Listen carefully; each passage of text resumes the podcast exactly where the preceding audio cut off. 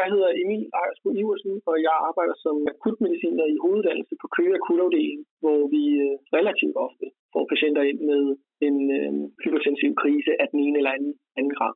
Men altså, en hypertensiv krise er jo en tilstand med svært forhøjet blodtryk, hvor der sker organskade. Og det er så typisk hjerne, lunger, hjerte, nyre eller øjne. Og det er vigtigt at adskille fra den asymptomatiske akut, akut svære hypertension.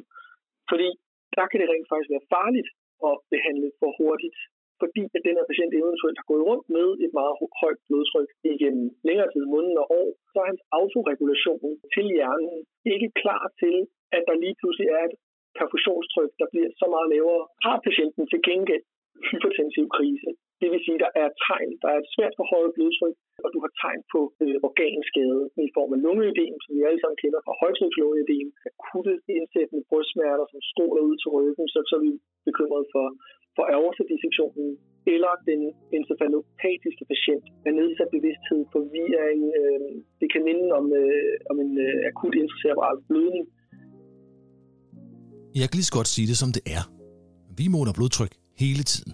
Og selvom det er en meget intuitiv måling for os, så ved vi faktisk forbavsende lidt om, hvad der påvirker blodtrykket. Vi gætter en del. Stress, situationen, smerte, blødning osv. Men i store træk er det bare mere eller mindre kvalificeret gæt.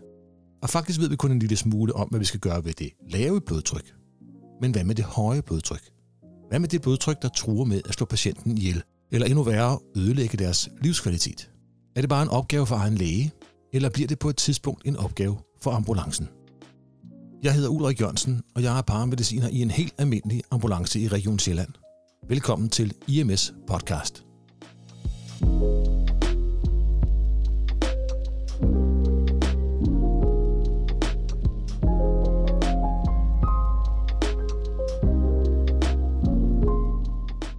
Hvis det kun er en hypertension, der er tale om, jamen så er det jo ikke en, øh, en akut tilstand, det er ikke noget for ambulancen. Så er det jo en, egen læge-problematik, som patienten måske skal diagnostiseres med, og så skal sættes i en eller anden form for medicinsk behandling. Det der er jo et Nikolaj. Jeg er 36 år, og jeg er uddannet ambulancebehandler, og jeg kører ambulance ind i Aalborg. Men det bliver noget for os, så snart at patienten begynder at sige, at de har brystsmerter og åndenød og stikkende i fingrene og hovedpine og synsforstyrrelser. Når vi snakker om blodtrykket, så er det en af de målinger, vi tager oftest i ambulancen. Faktisk hele tiden. Dels fordi det er en del af det minimum, der hedder puls, blodtryk, saturation, respirationsfrekvens, der gør, at vi kan udfylde vores journal korrekt og efter forskrifterne. Og dels fordi det siger noget om, hvordan patientens tilstand er lige her og nu. Vi forholder os til blodtrykket hele tiden, højt som lavt. Så en blodtryksmåling er som at læse en bog. Men hvad er det egentlig, der får blodtrykket til at stige? Stigningen, og her mener jeg ikke den langtrukne stigning, som normalt bliver behandlet hos egen læge. Hypotension er tit en tilstand, som patienten ikke selv har været opmærksom på. Du kan have gået øh, og været en asymptomatisk patient i rigtig lang tid, og har haft et rigtig højt blodtryk uden egentlig har, og har kendt til det. Ikke? Så der har stået et, øh, et højt tryk på dine organer gennem en længere periode. Og det gør selvfølgelig, at der også er en øget risiko for, at, øh, at dine organer de på et eller andet tidspunkt svigter, og du får en eller anden akut påvirkning. Faktisk kalder nogen hypertensionen, der ikke opdages eller behandles over længere tid, for den stille dræber. Da det tager alle mulige problematikker med sig, og i sidste ende, og i yderste konsekvens, kan føre til døden. Men det er som sagt ikke det, jeg snakker om. Hvad kan få blodtrykket til at stige akut og måske endda udvikle sig til en hypertensiv krise. Når patienten er gået ned fra første sal, eller er stresset over den situation, de står i, øh, eller måske lige har røget øh, tre smøger, fordi at de vidste, de skulle på sygehuset. Placin blødningen i hovedet, ikke? eller hjerneødemet. Og så er det øh, lungeødemet, altså det højtryks lungeødem, præeklapsin. Og hvis patienten glemmer at tage sit blodtryksmedicin. Og så er der hjertesvigt. Interaktionen mellem forgiftning og akutte tilstande, fordi en forgiftning af stoffer, der skubber kroppens metabolisme i vejret, kan forårsage et pres på organerne, herunder hjernen, og i sidste ende være skyld i, at der går hul på nogle af de store blodårer. Det er noget møg. Så er der noget akut nyresvigt også. Øh, der kommer også nogle andre faktorer, så, så spiller de måske på, at de, de tager måske også 10-15 forskellige medicamenter i løbet af en dag. Øh, så, så der er også risiko for, at de får en eller anden forgiftning, hvis at nyrerne ikke har funktionen til at udvaske de her medicamenter. Og aortadissektion. Ja, du hørt rigtigt. Hypertension kan komme af en udpustning på aorta. Fordi kroppens respons på en udposning vil være at modvirke det forventede trykfald, der kunne komme ved, at udposningen skaber mere plads i blodårene. Man kan vel godt påstå, at det er det sympatiske nervesystem, der spiller op. Men det er en ond cirkel. I det en af de hyppigste årsager til, at der går hul på aorta, er hypertension. Patienterne lider på forskellige måder, når der er tale om hypertension, og i min søgen efter den simple tilgang til den hypertensive patient, har jeg let efter en beskrivelse, der kan bruges til vurdering af alle patienter med for højt blodtryk. Jeg har skulle søge alle steder, som jeg siger, ikke? Også, så jeg har også taget øh, de retningslinjer, som ligger for sygehus Nordland. Det er jo dem, jeg lige havde adgang til. For at citere morret, ikke? Også, så skriver de egentlig, at et højt blodtryk det skal kun behandles ved tegn på organpåvirkning. En pludselig sænkning af blodtrykket, det kan være risikabelt. Det dækker det hele, synes jeg. Når der er et organ, hjerne, hjerte, lunger, lever osv., der er påvirket, så skal vi forholde os til det. Måske skal vi forsøge at behandle det, men under alle omstændigheder skal vi forholde os til det. Og i ambulancen ser vi alle former for organpåvirkning. Svimmelhed, synsforstyrrelser og hovedpine, påvirkning af hjernen, svære brystsmerter og stakåndighed, påvirkning af hjertet, kramper, angst, bevidstløshed. Det hele kommer ind over borgerrummet. Men vi skal også forholde os til det, når det alt for høje blodtryk forværrer den situation, patienten allerede er i. Det kan være ved et højtryks lungeødem, en hjerneblødning eller aortaaneurismen fra før. Det er ofte tilstande, hvor hypertensionen har spillet en rolle i den situation, patienten er endt i, men også i høj grad er med til at forværre symptomerne. Neurologisk udfald er altid alarmerende. Synsforstyrrelser, bevidsthedstab, det, det er i hvert fald nogen, hvor man skal sige, her er et eller andet, som påvirker hjernen. I forhold til lungeedemet, jamen så kigger vi selvfølgelig på øh, ildmætningen. Bliver patienten påvirket af at ligge ned? Har de svært ved at få luft? Er der åndenød forbundet med det, som er andet end øh, en subjektiv vurdering af åndenøden også? Aortadissektionen, den her måske pludselig indsættende smerte i maven, øh, udstrålende til ryg. Du har jo et intrakranielt tryk, der er steget, og for at kunne lave noget perfusion til hjernen, så er du nødt til at lave et, et øget tryk, for ligesom at få presset noget blod ind og passe på et vitalt organ. Et højere tryk øh, lige med større output. Øh, så selvfølgelig også, øh, at er det, en, er det en blødning oppe i hovedet, så er der selvfølgelig også større output på blødningen, og der vil jo være øh, den her kaskade af, at, øh, at stiger trykket yderligere for, øh, for at kompensere for det intrakranielle tryk, der stiger, og så kører cirklen derudad. Patienten med nyresvigt kan udvikle en hypertensiv krise. Ifølge Dansk Hypertensionsselskab, ja, det selskab findes, men ifølge dem er den hypertensive krise defineret ved blandt andet et blodtryk på 220 over 120, eller derover, selvom det godt kan forekomme ved lavere værdier. Hvorfor er det farligt for patienten med nyresvigt? Tryk på pause, og tænk over det eller google det.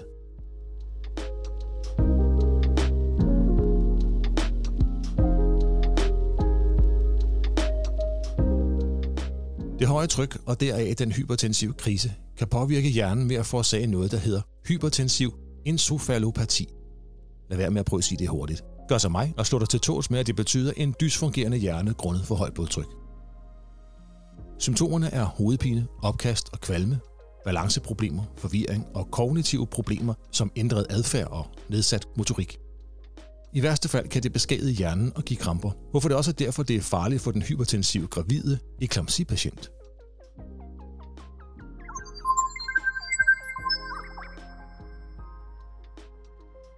Og apropos nyresvigt. Kan vi gennemskue nyresvigtet i ambulancen? Tja, vi kan i hvert fald tænke tanken, hvis der forekommer smerter ved nyrerne, brunlig urin, hævede ben, træthed og forvirring, og ikke mindst det alt, alt for høje blodtryk. Og som regel ved pårørende, at patienten er nyresyg. Og så er der vist også noget med EKG'et, der bliver påvirket af kalium, som den nyresyge ofte har for meget af i blodet. Nyrerne har en kæmpe rolle i, øh, i reguleringen af blodtrykket også, så det giver jo super god mening, at hvis nyrerne svigter, jamen så stiger blodtrykket, og så risikerer vi den her kaskade af yderligere symptombilleder eller yderligere akutte tilstande. Og ved lungeødem er det bestemt også et problem, at blodtrykket er for højt. Det er nemlig et udtryk for, at blodårene har trukket sig så meget sammen, at pladsen på både den venøse og arterielle side er meget begrænset, hvorfor der stager endnu mere væske op i lungerne. Højtryks lungeødem anses for at være den farligste form for lungeødem. Derfor skal blodtrykket sænkes. Ved en aortaaneurisme vil et højt blodtryk give svære komplikationer, i det risikoen for, at aneurismen brister, bliver større, jo højere blodtrykket er. Det er som sagt lidt en ond cirkel, i det kroppen kan reagere mod udbrusningen ved at sætte blodtrykket op. Derfor skal det sænkes. Har vi en mistanke om en hjerneblødning, er det høje blodtryk en komplikation, der desværre kommer sent i forløbet og ødelægger hjernen med sit pres. Derfor skal det sænkes, inden det er for sent. Jeg er ikke sikker på, at der er en eksakt værdi, vi kan læne os op af, men, og her lægger jeg måske hovedet på blokken, jeg skyder gerne efter et blodtryk på 120-140 systolisk ved mistanken om forhøjet interkranielt tryk. Ved en blodprop i hjernen, det som vi næsten altid bare kalder for en apopleksi, er det en god idé at tillade en stærk gennemblødning af hjernevævet. Faktisk så anbefaler den nationale neurologiske behandlingsvejledning, at hypertension ikke behandles præhospitalt. Men hvis du er i tvivl, eller patienten er påvirket af hypertensionen, så spørger neurologen. Men kan vi overhovedet gøre noget for at afhjælpe det høje blodtryk? Så skal vi jo øh, handle efter vores ABCD, og vi skal gøre det bedste for patienten, og så skal vi følge vores retningslinjer. og man kan sige, som, som rammelegation er nu, ikke, så er det lungeødemet, vi handler på med vores øh, nitroglycerin. Og ellers så, øh, så, så kan vi jo ikke gøre andet for patienten. Der er faktisk noget, vi kan gøre. Helt lavpraktisk. Skab ro. Stress er en faktor, der kan få blodtrykket til at stige. Det ved alle. Det oplever vi tit hos patienterne på grund af situationens alvor. Ved mistanke om hjerneblødning kan vi også hæve hovedgæret på borgen til mellem 10 og 20 grader. Du er nok nødt til at sjuste lidt frem til vinklen og håbe på det bedste. Det er begge dele helt faste elementer af behandlingen af hjerneblødning. Særligt dem med et forhøjet blodtryk og dermed en hypertensiv krise. Og så har vi faktisk også nogle medicamenter til at behandle hypertensiv krise med. Hvis der er smerte involveret, så har jeg fokus på det. Smerte giver stress, og både smerte og stress giver hypertension. Så behandle smerten. Skulle en høj puls være en del af problemet, ved for eksempel en aortadissektion, hvor der ved hvert pulsslag genereres et tryk mod udposningen i aorta, skal vi have øje for det. Tænk ro og tænk fentanyl. Blodtrykket kan sænkes med nitroglycerin eller fentanyl, og i nogle regioner også med trandat. Ring til en læge og snak med ham eller hende om mulighederne, hvis du har ryggen mod muren eller lang kørevej til hospitalet. Måske er det en god idé at tilkalde nogle flere muligheder i form af en paramediciner eller en akutlæge. Dog vil jeg sige, at det forhøjede blodtryk med en mistanke om hjerneblødning ikke i første omgang skal behandles med de medicamenter, vi har på ambulancen, men med en kombination af primært hyperton saltvand og trandate. Men når vi ikke har andre muligheder, og den hypertone saltvand er langt væk, så må vi behandle med det, vi har. Vi kan overveje hos en patient, der er helt med os, altså har en Glasgow Coma score på 15, at lindre smerten med fentanyl. Så er der selvfølgelig altid det vigtigste ved en kritisk patient. Hurtig transport. Lad være med at spille patientens tid på ikke at køre mod hospitalet og den definitive behandling. Langt de fleste af de interventioner, vi kan foretage os, kan vi gøre, mens vi kører mod hospitalet. Hvis vi skal tale om en prioritering, når vi behandler den hypertensive krise, så behandle smerten først. Dernæst pulsen, hvis der altså er tale om en situation, hvor pulsen har en betydning, og til sidst blodtrykket. Men kør altid hurtigt på hospitalet, og helst mod den endelige behandling hos nogle specialister. Hvorfor kan hyperton salvand få det interkranielle tryk til at falde? Tryk på pause, og tænk over det eller google det.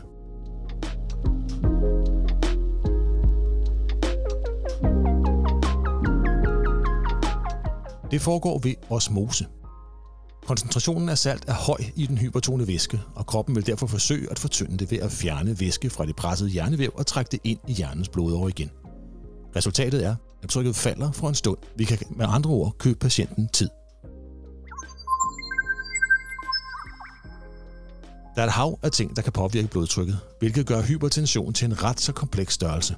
Den lette tilgang er nødvendig, fordi kompleksiteten er stor hvis man prøver at, øh, afsøge alle hjørner i noget, der er så komplekst, jamen så, har, så bruger vi jo øh, unødig tid på skadestedet, og unødige ressourcer og unødig tankekraft. Og vi kan gøre det nemt for os selv. Der er to muligheder. Enten er der tale om en hypertensiv krise, eller også er der ikke. Hvis ikke blodtrykket er højt nok til at udgøre en fare for patienten, er det bare en observation og en information, vi kan bruge til at sammenstykke vores anamnese. Det er nødt til at være sådan et, et samlet anamnesebillede, altså, hvor du kigger på, hvad, hvad har patientens... Øh, altså, og igen, hvis der nu er et eller andet sløret billede, er der noget, de ikke kan redegøre for? Er der noget, hvor at, der er vi i tvivl om, om det, der bliver sagt, og det giver mening, om det er rigtigt? Så, så tænker jeg, at det skal tale til patientens fordel, og så er det selvfølgelig en indlæggelse, der er på sin plads. Men hvis det så kun er hypertensionen, jamen så er det jo ikke noget for os. Men det bliver noget for os, så snart at patienten begynder at sige, at de har brystsmerter og åndenød og stikkende i fingrene og hovedpine og synsforstyrrelser. Når et symptombillede det peger i retning af, at der er nogle organer, som også har begyndt at tage skade af, af hypertensionen. Så der er helt sikkert nogle, øh, nogle ting, man skal lede efter, noget man skal udelukke, før man vælger at sige, at det her ikke er ambulancerelevant. Du skal gå til egenlæge mandag. Vi kan helt sikkert have målingen og udviklingen i det i baghovedet, men ellers forholder vi os roligt til den. Hvis svært syge eller til skadekommende, der stadig har et rimeligt blodtryk, skal vi selvfølgelig have fokus på det og imødekomme en forværing. Men som udgangspunkt lader vi blodtryk være blodtryk. Først og fremmest, ser patienten syg ud. Det er i første omgang ret ligegyldigt, hvor højt blodtrykket er, hvis patienten ikke ser syg ud. Det absolutte blodtryk kan ikke være det, som stiller diagnosen en hypertensiv krise. Fordi at øh, blodtryk kan påvirke sig mange forskellige parametre, ikke også? Og det der også er i det, det er, at en med et kendt lavt blodtryk, som får en pludselig forværing til noget, der måske ikke øh, ligner et voldsomt blodtryk, kan også få en organpåvirkning af den pludselige stigning i forhold til normalvævet. De hypertensive kriser ser syge ud. Hvis du bare sidder og sluder med patienten, der har et højt blodtryk, altså snakker lidt om vind og vejr, som om intet var hent, så er der nok ikke tale om en krise, selvom patienten skulle have et blodtryk på 225 over 120. De hypertensive kriser er syge og ser derfor syge ud. Er der tale om en hypertensiv krise, er der to muligheder. For det første. Er det blodtrykket i sig selv, der er problemet, kan det skyldes for eksempel nyresvigt, manglende indtagelse af blodtryksmedicin eller måske interaktion med og forgiftning af stoffer og medicin. For det andet. Det kan også være, at det alt for høje blodtryk forværrer en igangværende situation, som for eksempel en aorteaneurisme, et højtryks lungeedem eller en stor blødning. Uanset hvad, skal vi behandle krisen og forsøge at sænke blodtrykket med de muligheder, vi har. Ro, eleveret hovedgær, hurtig transport og medicin. Sidstnævnte skal altid vendes med en læge. Der er nemlig altid en grænse for, hvor lavt blodtrykket skal være, så behandlingen, ligegyldigt hvad vi gør, er en balancegang. At sænke blodtrykket for meget er et problem, så pas på. Så vær opmærksom. Hypertensiv krise eller ej, behandling eller ej. Det er simpelt og lige til. Og med denne nemme tilgang til den hypertensive patient, går du fra hospitalet, når du har afleveret patienten med en øget selvtillid. Og det er fedt.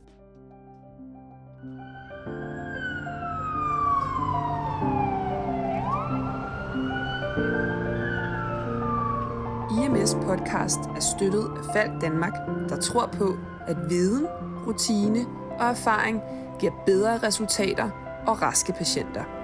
Med nem tilgang til øget indsigt får alle redere i hele Danmark mulighed for at styrke deres selvtillid og troen på sig selv. Derfor er IMS podcast for alle.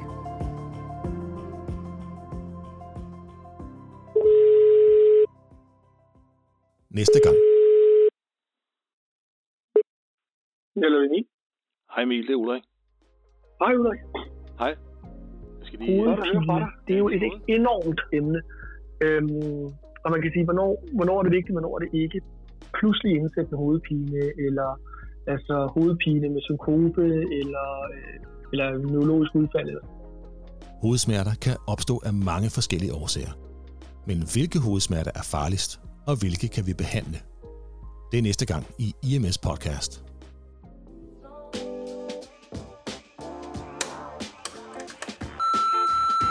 Hej, jeg hedder Karl Høgh, og jeg er farmacin og ringer fra København. Og så er jeg samtidig en af kræfterne bag podcasten Fomedic. Tak til Nikolaj Overgaard for gode og stærke bidrag til afsnittet her. Og tak til alle dem, der har bidraget med gode idéer og kritisk input. Alle er velkomne til at komme med feedback og idéer, og alle, der skriver, vil få et svar. Gå ind på podcastens Facebook-side eller Instagram-profil og kommenter, eller på podcastens YouTube-kanal og skriv der. Det er meget motiverende at høre fra jer og læse alle de idéer, der kommer fra jer. Hvis du vil, så kan du ringe til podcasten og dele dine tanker. Intet er forbudt, og det vil være fedt at høre, hvad du mener og tænker. Hvis du gerne vil indtale podcastens rulletekster, der kan høres til slut i alle afsnit, så er det også her, at du kan optage dit bidrag. Find teksten, du skal læse på IMS Podcast Lyttemaskine og ring på 30 96 83 29, hvis du har lyst. Så mens du tænker over, hvad du gerne vil høre mere om, så klap din kollega på skulderen og fortæl ham eller hende, at de gør et godt stykke arbejde, og frem for alt, nyd din næste vagt.